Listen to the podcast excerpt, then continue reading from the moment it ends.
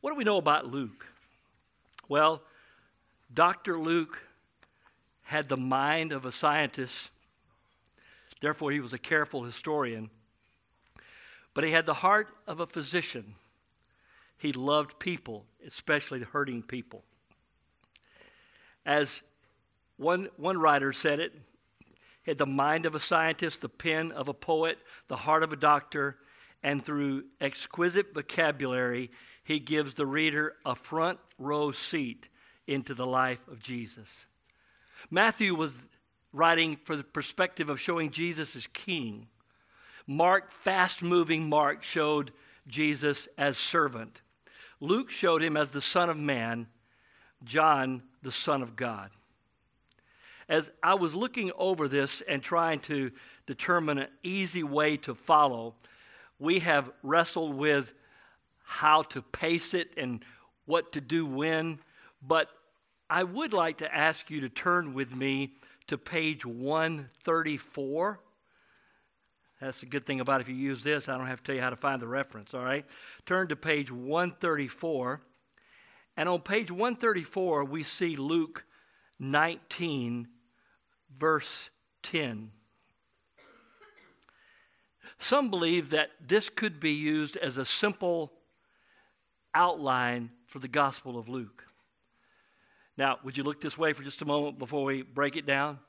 For those of you who've studied the book of Acts, you know that in the book of Acts, it says you'll be witnesses in Jerusalem, Judea, Samaria, and the ends of the earth. And that, that verse becomes like an outline, a breakdown of the book of Acts. Well, here we have a breakdown, really, of Dr. Luke's account of the life of Jesus. He said, The Son of Man came to seek and to save the lost. It begins with the coming of the Son of Man.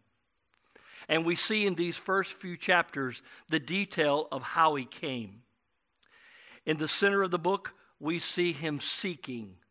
We see him reaching out to hurting people. And we watch the caring, compassionate Christ as he demonstrates a different kind of love and a different kind of perspective than any man that's ever walked the face of the earth the God man, Jesus. And then we see at the end, we watch him as he saves us, going to the cross, paying for our sin, and being raised from the dead. So, this verse is a good place for us to put our minds of the coming of Jesus that's what we're going to be doing during the month of December. Then the seeking of Jesus, watching him as he reaches out and loves people in a way that no one had ever seen or imagined. And then watching the saving work of Jesus as he died on the cross and was raised from the dead. So let's go back and, with that being somewhat of an outline, let me just talk to you one more moment about Dr. Luke himself and how he presents Christ. He presents Christ as the compassionate Son of Man who came to live among sinners, love them, help them, and die for them. In this gospel, we see individuals as well as crowds. We see women and children as well as men. We see poor people as well as rich people. We see sinners along with those who were claiming to be saints. We see a book with a message for everybody. And we will soon read on Christmas Eve and the Sunday before Christmas how this good tidings of great joy was to be for all people. Luke takes very intricate details, unpacking the life of Christ in such a careful way, but applying it with great compassion. And he, of all the gospel writers, makes sure we see women, ladies, women, and the place that they made in the coming of Christ, the seeking of Christ, and the sharing of Christ following the saving of Christ. So, Luke chapter 1 if you're using this, it's page six. Come on, it's not that hard to find, all right? Luke chapter 1, the gospel according to Dr. Luke.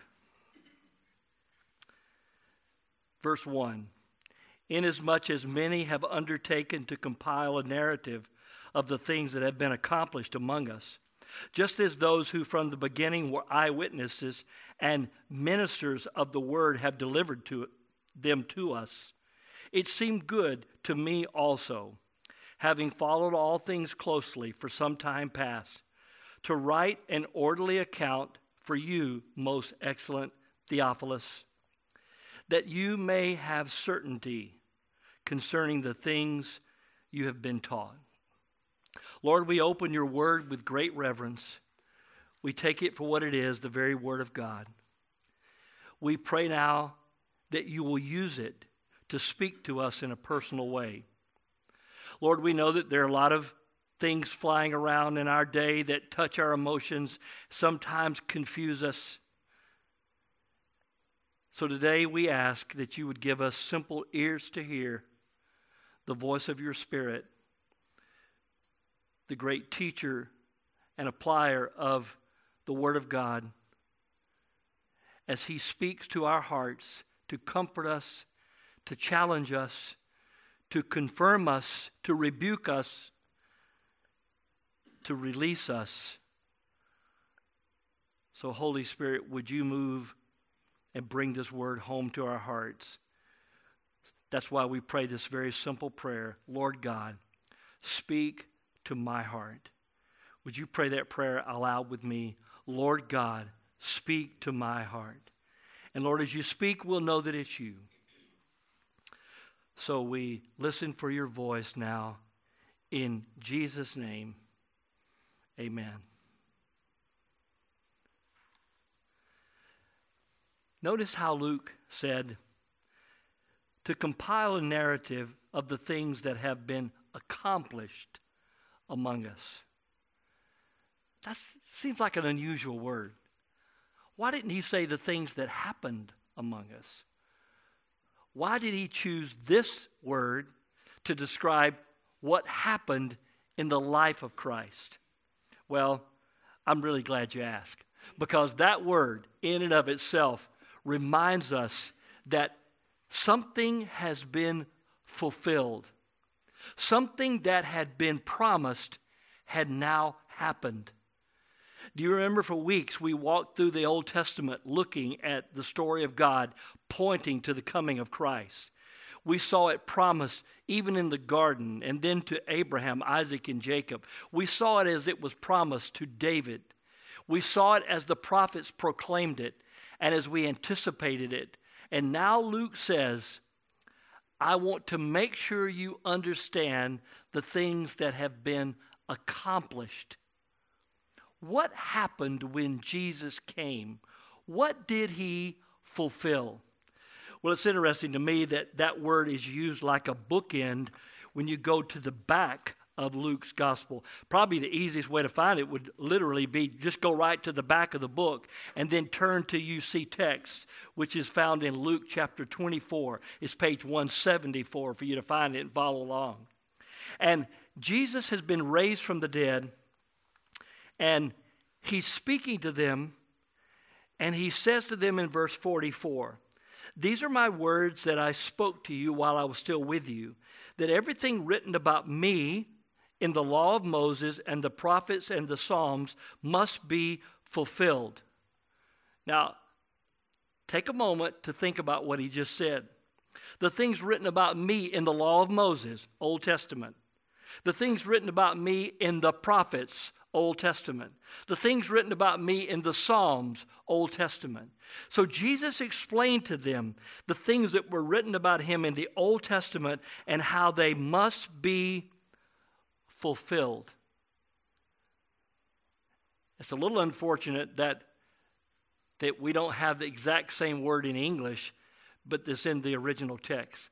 But there's the word accomplished. The things that had been promised were now being accomplished. Now, before you leave this page, I want you to go down to verse 48 and say, You are witnesses of these things. We'll come back to that. but I want you to see the thread of the beginning of Luke and the ending of Luke. Now let's go back to the beginning. He said, These are the things that have been accomplished among us. What had been accomplished? A simple outline of the Old Testament and New Testament would be the Old Testament is promises made, the New Testament are the promises fulfilled. So, what Luke is about to present to us in the life of Christ is how the promises that were made were fulfilled in the coming of Jesus. So, that's what has been accomplished. Now, verse 2 just as those who from the beginning were eyewitnesses and ministers of the Word of God have delivered them to us. Maybe I should stop right here and remind you that Dr. Luke was not in that original band of disciples. He, we meet him in the book of Acts as he is with Paul. But now he is saying, all of them delivered that to us. It's interesting how it starts. Inasmuch as many have undertaken. I don't really want to go down this trail and get lost, but I, I do want to say to you here's what's going to happen during the month of December. I can almost promise it to you. The secular television will find a way to challenge the authenticity of Jesus. It happens every year. They will find ways to look for a, another gospel they will find fascinating ways to bring other things out. Luke is not denying that other people wrote things down, but the Spirit of God is proclaiming that they were not authentic, these were. The early church, if you're, if you're a uh, one that wants to investigate the way Luke investigated, let me welcome you to it. If you're ever told by a pastor that you ought to check your brains at the door and just accept everything in the Bible by faith, you probably ought to leave that church, all right? Because the Word of God can be tested and it will prove true. And so, as you look at this presentation by Luke, he is saying other people have told these stories, both oral tradition and writing. Other people have tried to write it down. And Dr. Luke himself has thoroughly investigated those who wrote those things down. He said, just as those from the beginning were eyewitnesses and ministers of the word. I look at this and I think they didn't ask me to be on the translation committee of the ESV, but I ought to put a comma there. I, it's just a hard sentence for me to read, okay? Just as the, those from the beginning were eyewitnesses and ministers of the word, have delivered them to us. It seemed good to me also, having followed all things closely for some time past. Who is this Dr. Luke? He is one that can do an autopsy, all right? He is one that can study cause and effect. He is one that is trying to figure out what was the true story and what really happened.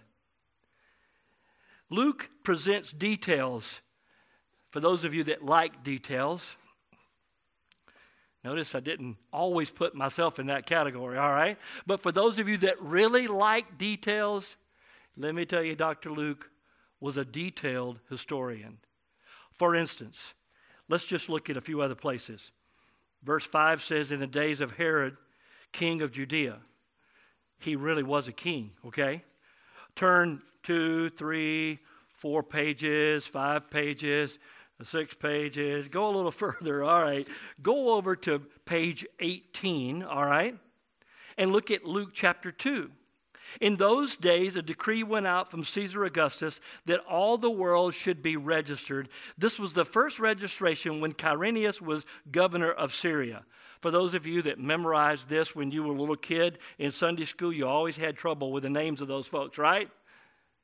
Well, Luke is painfully capturing the historicity of Christ.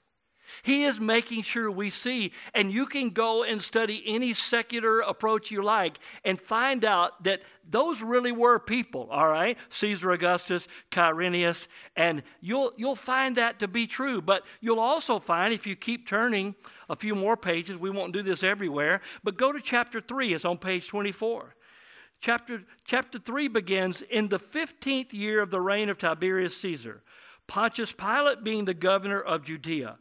Herod being the tetrarch of Galilee, and his brother Philip, tetrarch of the region. And see, I just I can't pronounce some of those words myself, all right? But what was Luke doing? He was making sure that the reader understood he had carefully investigated the claims of who Jesus is and what Jesus did, and he wrote it down. Now back to chapter 1 verse 2. Just as those things from the beginning, those from, from the beginning were eyewitnesses and ministers of the word delivered them to us, it seemed good to me, having followed all those things closely, having carefully examined what took place, having, if you will, interviewed, in some cases, some of the sources. How did Luke know so much about Mary? How did he know all those details about Mary? How did he know that Mary pondered these things in her heart? Luke had gone to great lengths to investigate and carefully follow those things that happened in time past.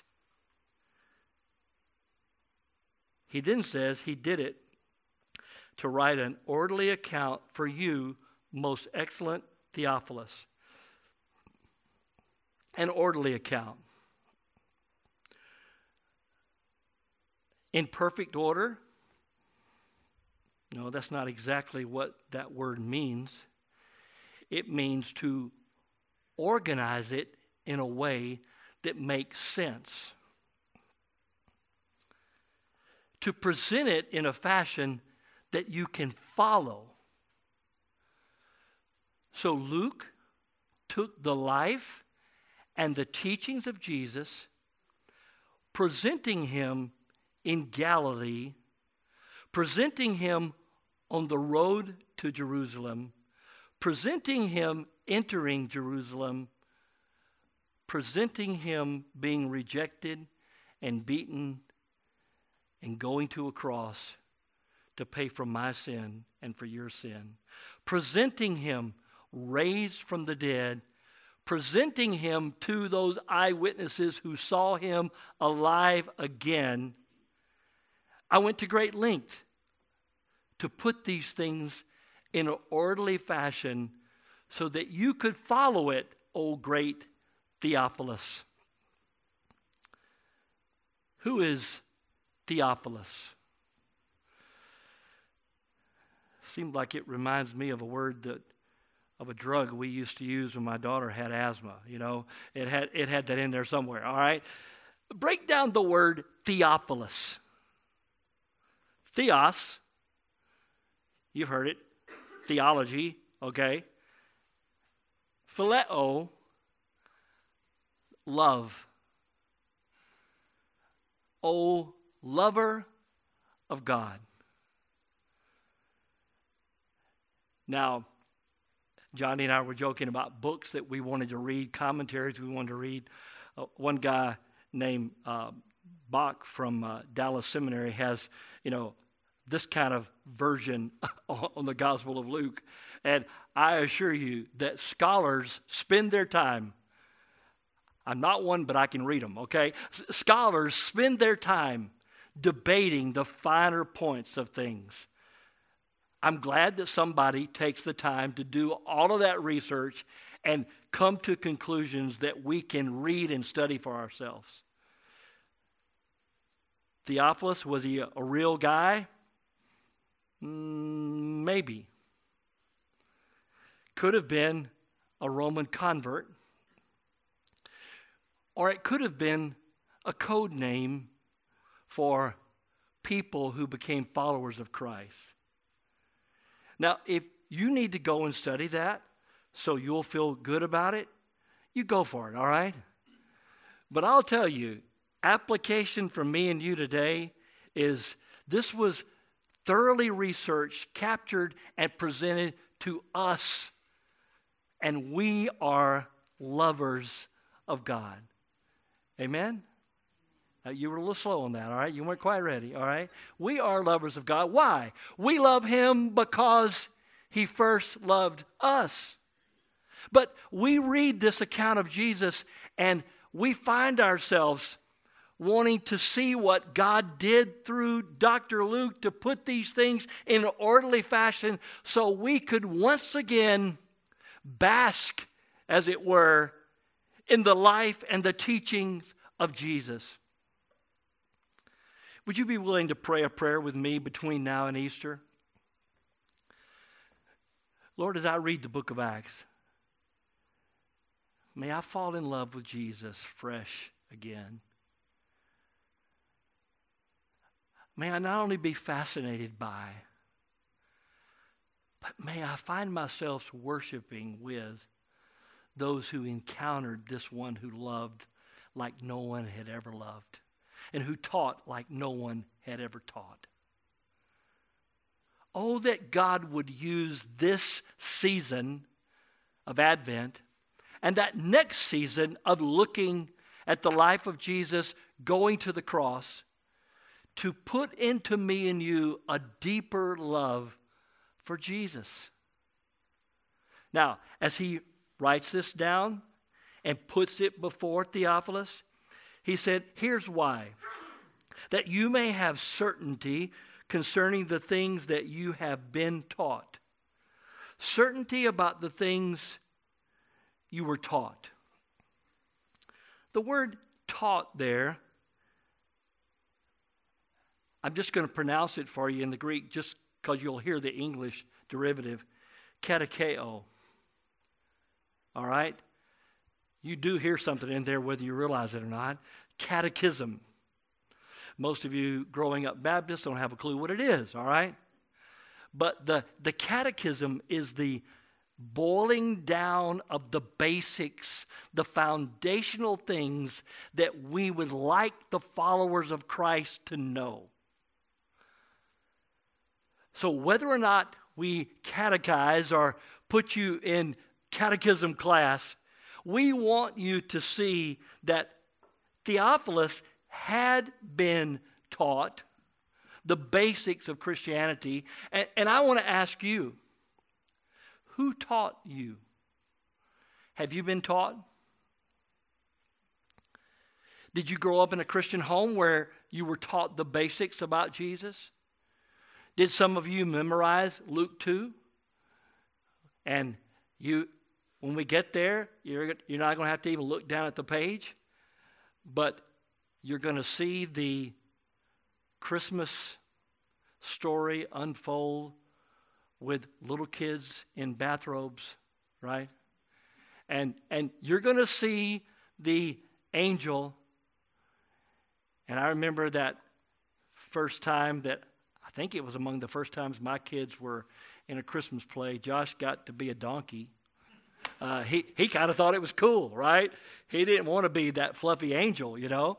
But if you think about who taught you and what have you been taught about Jesus, then the follow up question ought to be then what has your teaching taught your living? And what have you done with the teaching to make you trust more. Not just know about, but know the Lord Jesus.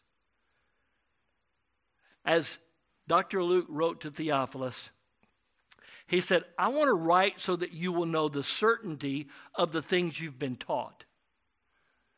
So this morning, I want us to take just a moment to talk about that certainty. We've already looked at Luke's thorough investigation.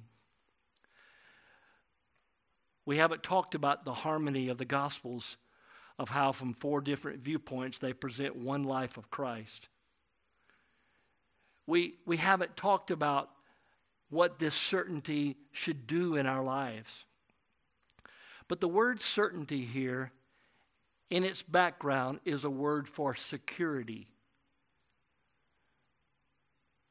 This morning, does your faith bring security to your life? Does it give you a place where your heart can rest? Something happens to me every Christmas. Can we just have a little counseling session for a moment? If I had a sofa up here, I'd lay down on it and I'd let you be the counselor. Something happens to me every Christmas. I can't explain it. It's pre programmed emotions from my past.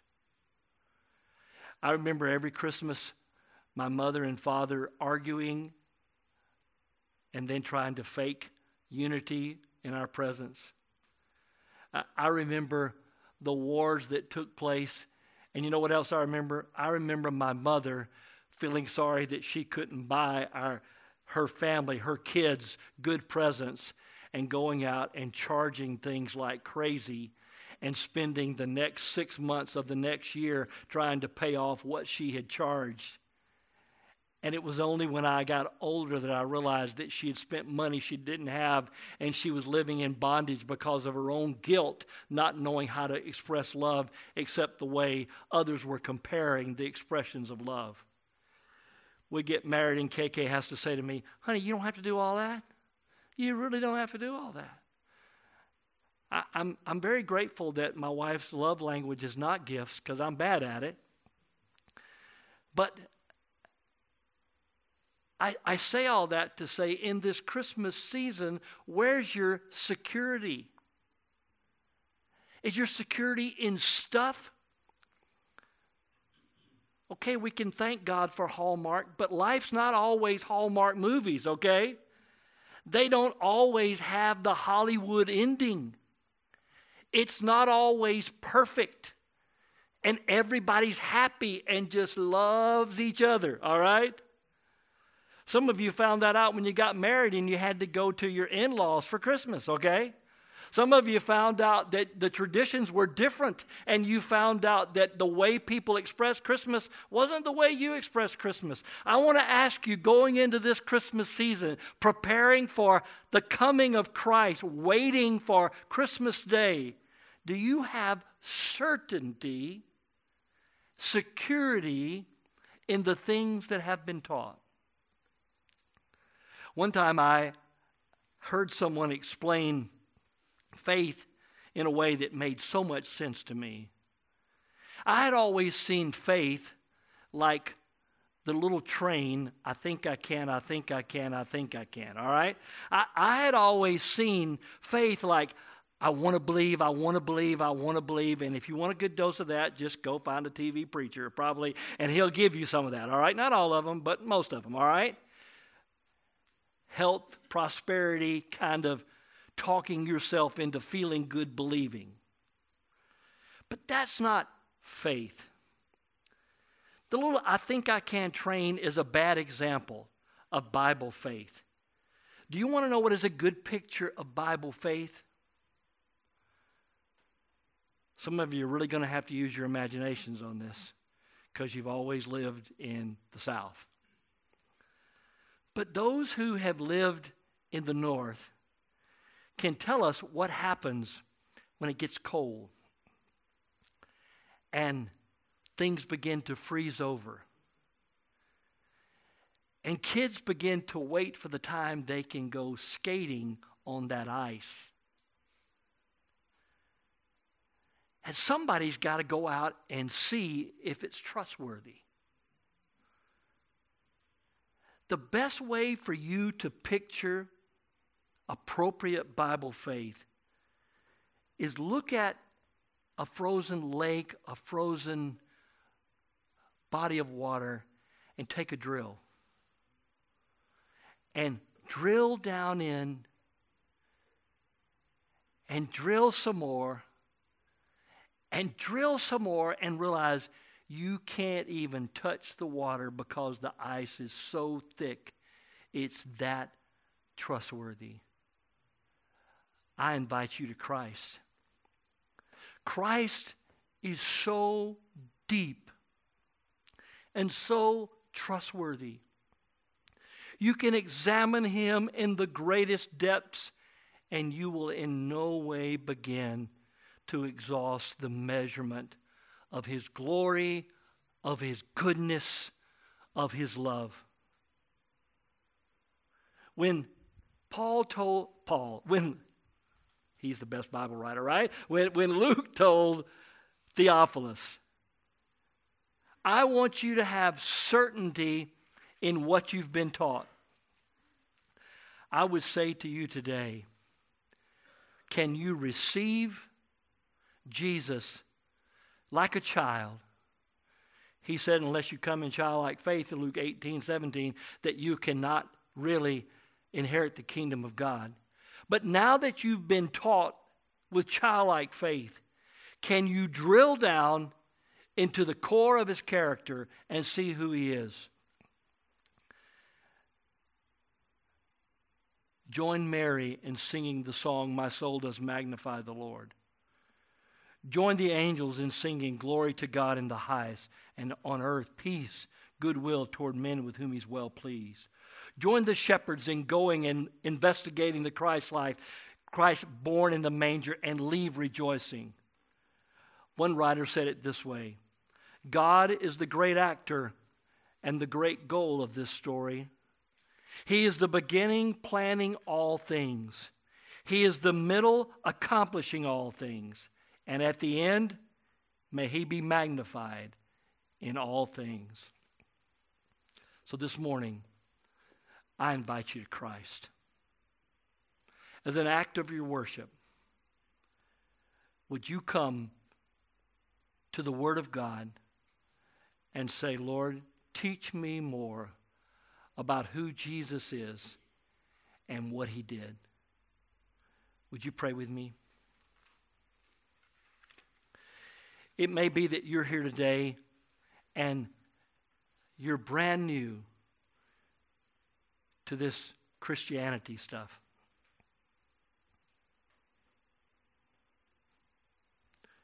You're still trying to discover who Jesus is and what he did. You're still trying to understand how he came and how he suffered and how he died. This morning, I remind you that he accomplished and fulfilled the promises of God.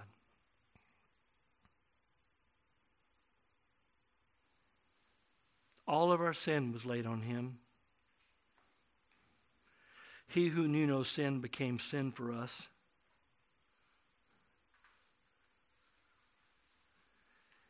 If this is all new to you,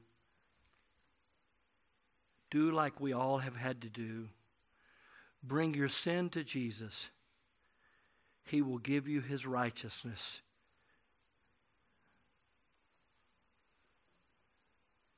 If you have been taught but you struggle trusting, I invite you to Christ. Examine the majestic way in which He came. See the incredible love and how He lived. As a follower of Christ, pray with me that we will become in our own right, Theophilus, a lover of God. And Lord, as you use your word to speak to us, may we drill down into your trustworthiness and realize that you alone can satisfy and bring security to our soul.